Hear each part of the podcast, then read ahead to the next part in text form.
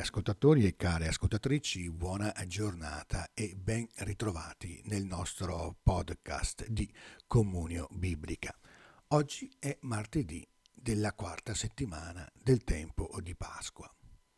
Credo che noi non dobbiamo sottovalutare quanto ci viene ricordato dagli atti degli Apostoli nella prima lettura ma alcuni di loro, gente di Cipro e di Cirene, giunti ad Antiochia, cominciarono a parlare anche ai greci, annunciando che Gesù è il Signore. Sembra che l'allargamento dell'annuncio della salvezza in Cristo, riservata fino a questo momento solo ai giudei, non sia stata una scelta a tavolino, né tantomeno una decisione calata dall'alto con un crisma di autorità incontestabile.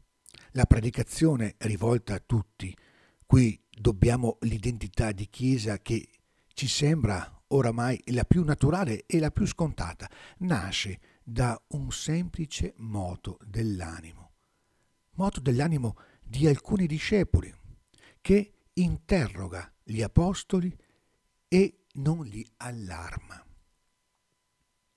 Siamo chiamati a conservare bene nella memoria questo passaggio epocale nella storia della prima comunità cristiana, per non temere a nostra volta di cominciare nuovi percorsi, di inaugurare nuovi metodi senza aspettare che questi vengano calati dall'alto con rassicurazioni previe e sigilli di autentificazione che solo la vita può dare in modo autenticamente evangelico. C'è un'altra cosa che deve essere sottolineata. In questo passaggio epocale, o meglio, questo passaggio epocale deve rimanere per i pastori della Chiesa di tutti i tempi un punto di riferimento, un modello di discernimento. Non sempre sono i pastori a intuire le vie migliori e quelle necessarie perché la salvezza sia offerta a un numero crescente di persone. Il testo degli Atti degli Apostoli annota con molta semplicità che questa notizia giunse agli orecchi della Chiesa di Gerusalemme e mandarono Barnaba ad Antiochia. In questo contesto di allargamento dell'orizzonte della predicazione e della missione sembra che si faccia spazio la necessità di un apostolo come Paolo, tanto che proprio in questo frangente e sempre per un'ispirazione e spinta interiore, Barnaba poi partì alla volta di Tarso per cercare Saulo. Ci ricordano gli atti degli Apostoli. Mentre contempliamo il mistero dell'allargamento degli orizzonti della Chiesa di Gesù, possiamo sentire tutta la forza e la bellezza della sua parola nel Vangelo. Le mie pecore ascoltano la mia voce e io le conosco ed esse mi seguono.